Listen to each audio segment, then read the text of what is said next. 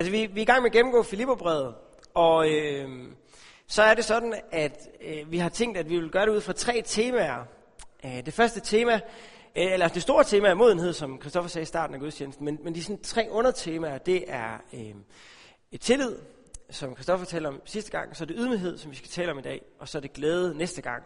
Så nu zoomer vi ligesom ind på det her, og jeg egentlig bare lige for sådan at sådan lige binde det lidt sammen, så kan jeg bare sige, at tillid, har Christoffer og jeg snakket om, det er sådan ligesom den her grundlæggende, eller det grundlag, der ligger for alle de andre ting.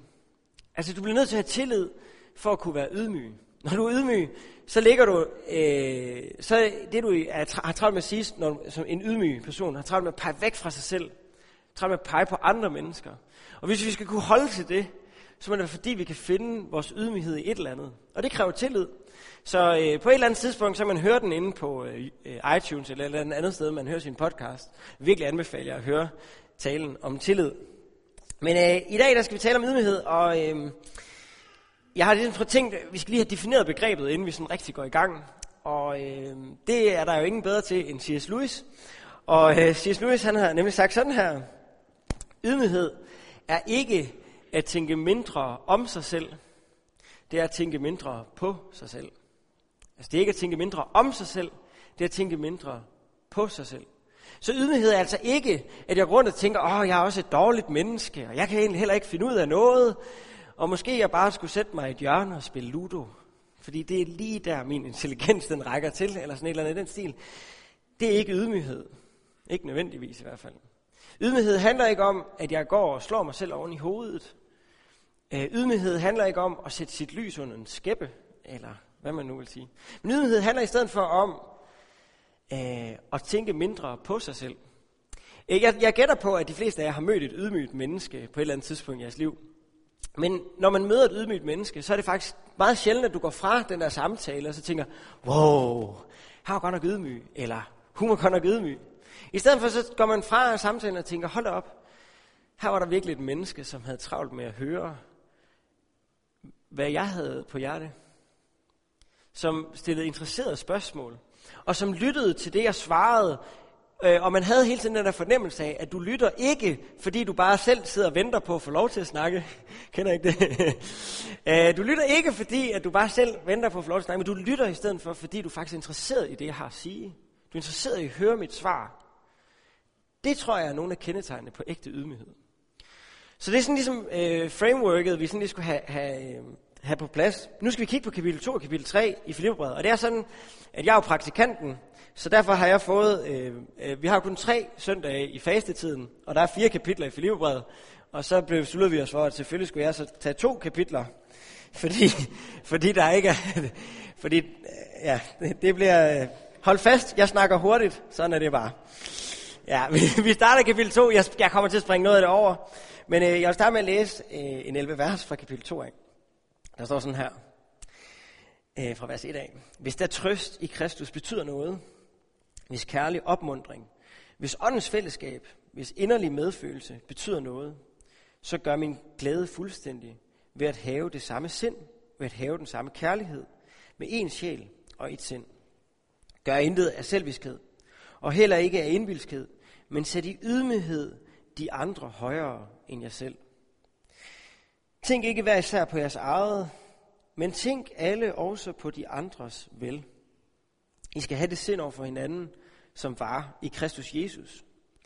Han, som havde Guds skikkelse, regnede det ikke for et rov at være lige med Gud, men gav afkald på det, tog en tjenerskikkelse på og blev mennesker lig. Og da han var trådt frem som et menneske, ydmygede han sig og blev lydig indtil døden, ja døden på et kors. Derfor har Gud højt ophøjet ham og skænket ham navnet over alle navne, for at i Jesu navn hver knæ skal bøje sig i himlen og på jorden og under jorden. Og hver tunge bekende, Jesus Kristus er Herre, til Gud Faders ære. Jeg vil lige bede. Almægtige himmelske Far, vi beder dig om, at du vil komme her med din hellige ånd. Tak fordi du allerede er her. Vi beder dig om, far, at vi må vokse ud af det her ord, som du ønsker at tale til os her den her eftermiddag. Det beder vi dig om i dit evige, hellige og almægtige navn. Amen. Ja. Altså, jeg er helt tosset med Filipperbrevet, og det, jeg lige har læst op her, det har jeg brugt et par måneder eller et halvt års tid på at skrive bachelor om. Så jeg har virkelig gjort mig umage for, at det ikke skulle blive for langhåret. men jeg kunne godt tænke mig at sådan bare lige hive en lille smule fat i, hvad var Filipperne for nogen? Filippermenigheden var en speciel menighed, fordi de fleste, som Paulus skrev til, de fleste menigheder, der havde han et eller andet, han var sur over. eller et eller andet, han var utilfreds med. For eksempel til Galatermenigheden er han utilfreds med, at de hele tiden ville gå rundt og skære ting af hinandens ting. Og i Korintherbrevet, der er han utilfreds med nogle andre ting. Så han er utilfreds med mange ting. Men Filipperne, dem er han helt tosset med. Han kan simpelthen så godt lide Filipperbrevet. Eller ikke, han kan godt lide Filipperbrevet. Jeg er så glad for det brev, jeg selv har skrevet. Nej, han kan godt lide Filippermenigheden. Og det er bare, det emmer hele brevet af. Man bare mærker Paulus' taknemmelighed for den her menighed. Han er helt op at køre over den.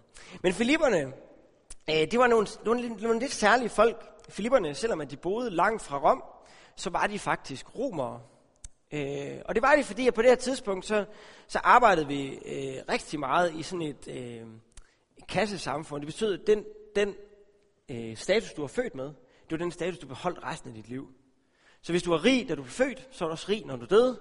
Hvis du var fattig, da du blev født, så var du også fattig, når du døde. Hvis du var slave, når du blev født, så var du slave, når du døde, og så videre, så videre. Og der var rigtig mange slaver i Romeriet. Men romerne havde brug for en hær, og derfor så valgte man at sige, jamen prøv at høre, hvis nu, at vi lover dem, som er i de allerlaveste sociale lag, at de kan få lov til at vokse, altså stige graderne, hvis de melder sig ind i militæret. Og hvis du overlever din værnepligt, så får du land, så bliver du rig, i hvert fald rigere og så løfter vi dig. Det var bare sådan, at værnepligten var 25 år. Altså ikke til du var 25, men fra du gik ind, til du fik lov til at træde af 25 år. Så det var ikke, fordi der var voldsomt mange af dem, der nødvendigvis overlevede. Rom var ret meget i krig. Men dem, der overlevede, fik så et land. Og så på et tidspunkt, så løber man tør for plads i Rom, og sådan i området. Så man flytter og laver en ny by. Heste elsker byen Filippi.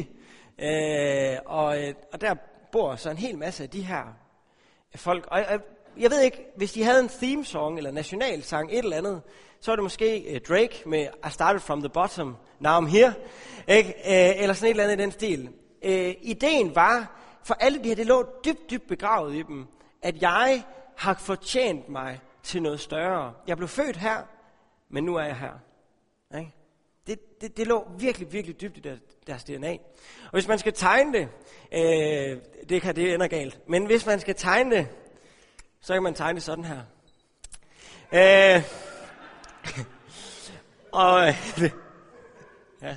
Og så på et tidspunkt, så døde de. Ja. Det er modellen.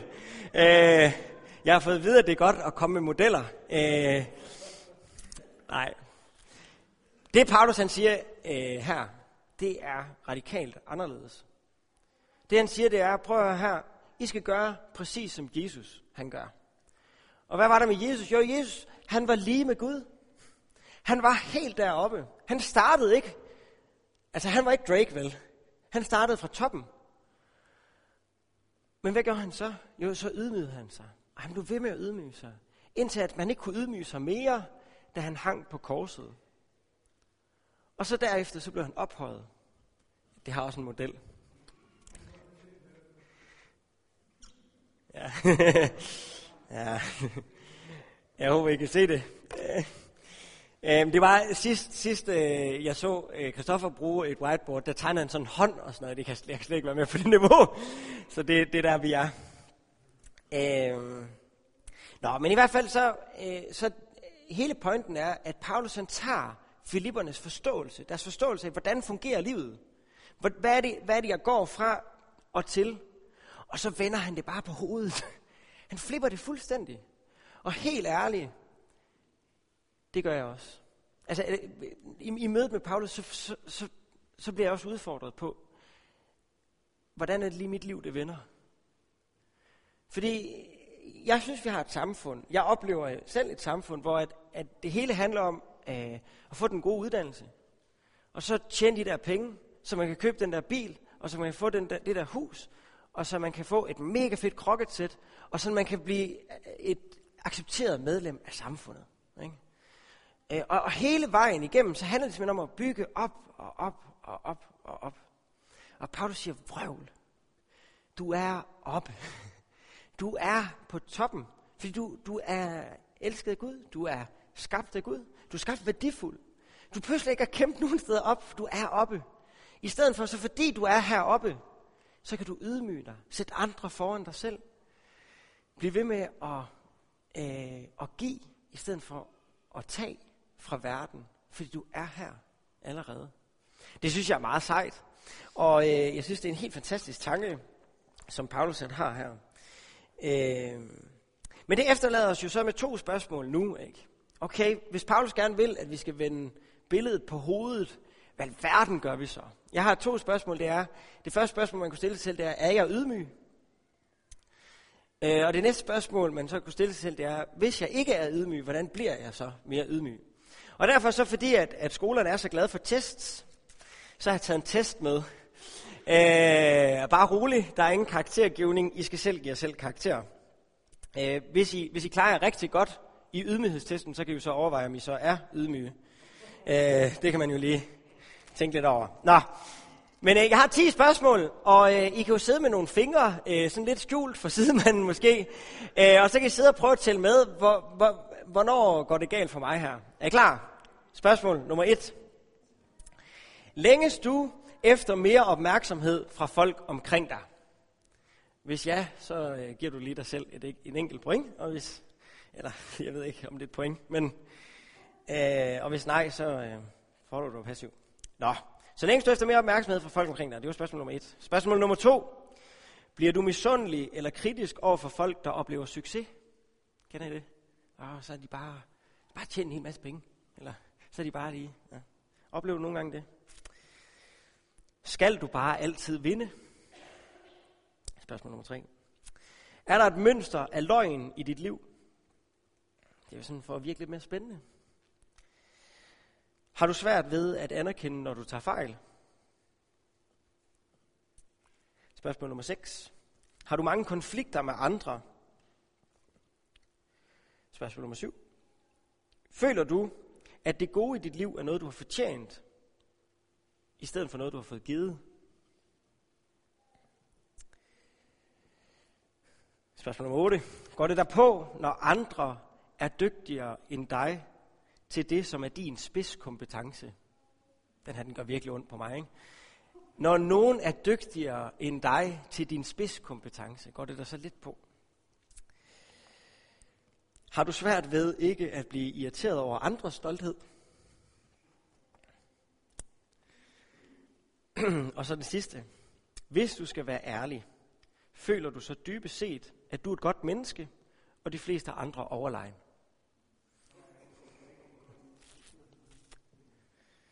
Ja.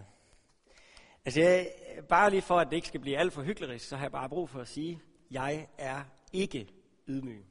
Og sådan en test, den gør ondt på mig. Det er lidt ligesom at finde en eller anden kokasse et eller andet sted, og så bare begynde at smøre den i ansigtet på sig selv. Sådan har jeg det en lille bitte smule, når jeg læser det her højt.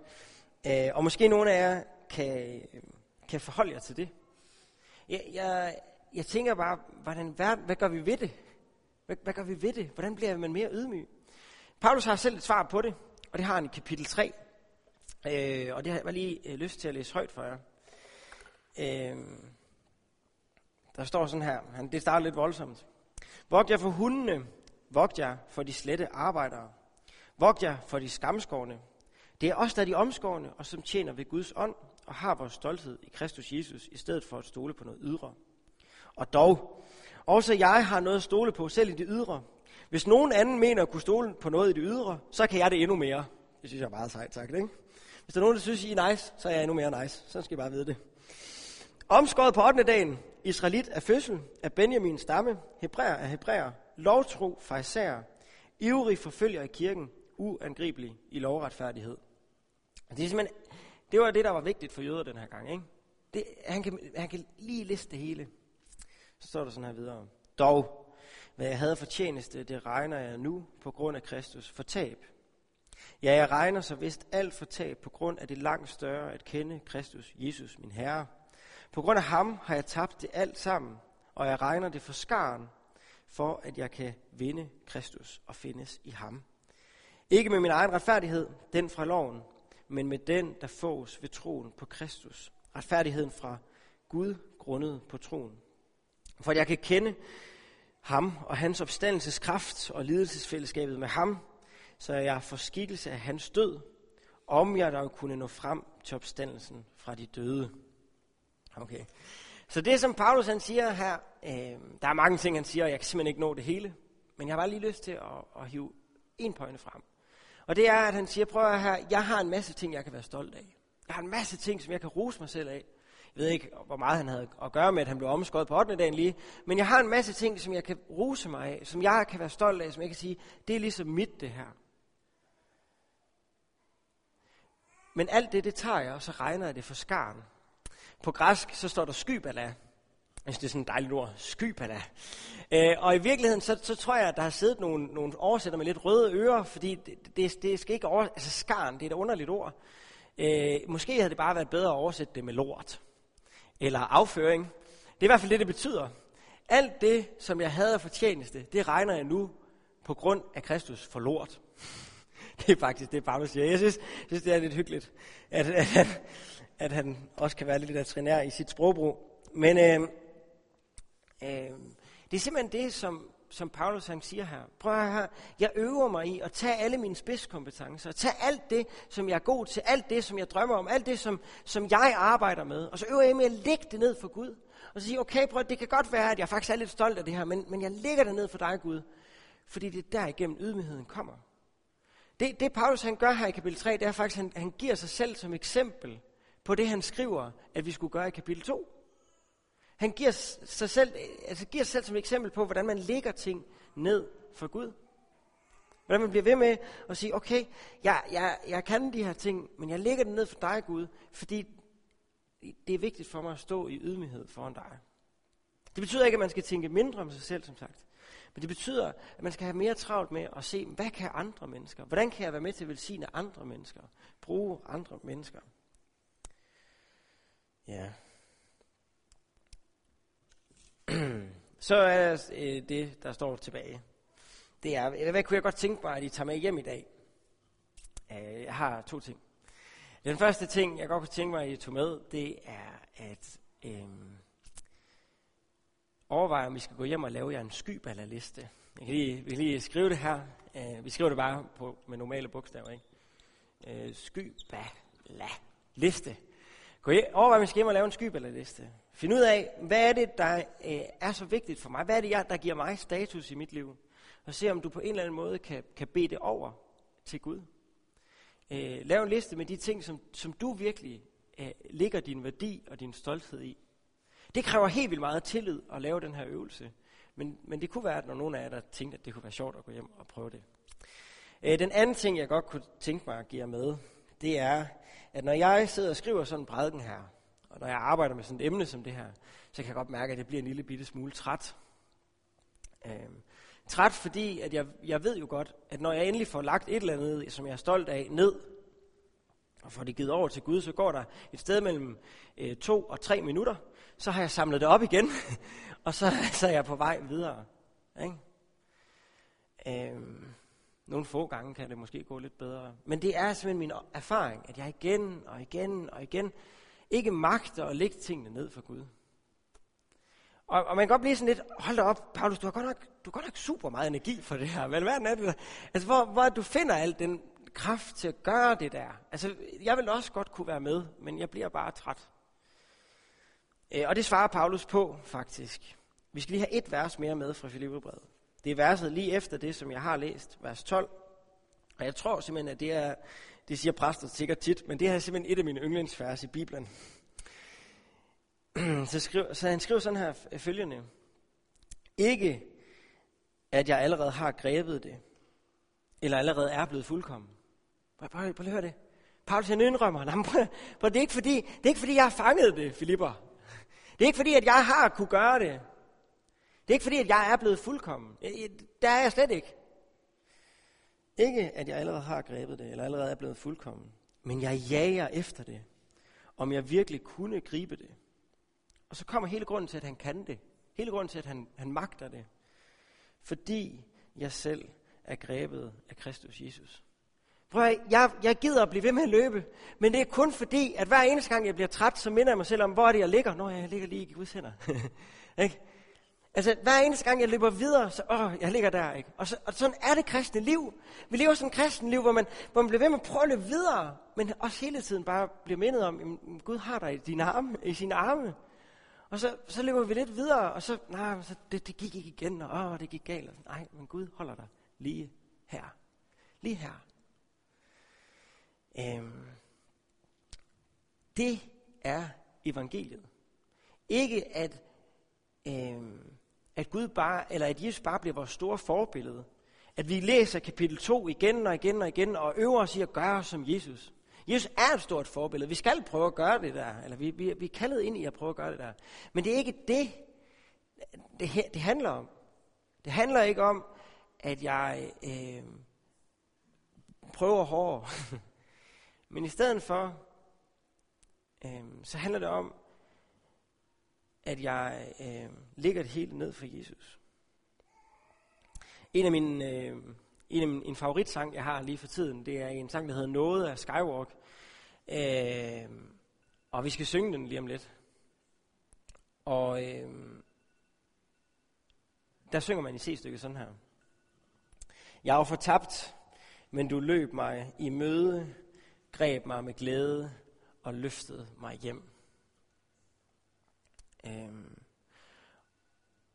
Og det er simpelthen bare det, jeg kunne tænke mig at slutte af med i dag. Jeg kunne tænke mig at slutte af med at sige, ja, jeg er fortabt, men Gud han løber mig i møde, og så griber han mig med glæde, og så løfter han mig hele vejen hjem. Vi har ikke lyst til at rejse jer op og bede sammen med mig. Og så vil vi bandet bare gøre klar, og så vil vi lige bede.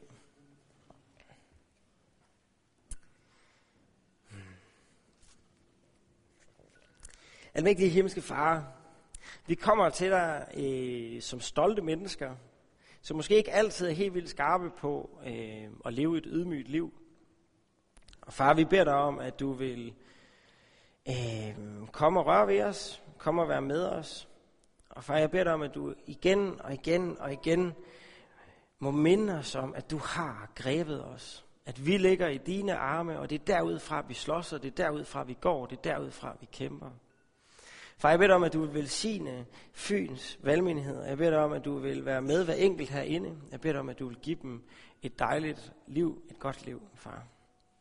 Jeg beder dig om, at du vil være med i den uge, der kommer for os alle sammen. Amen.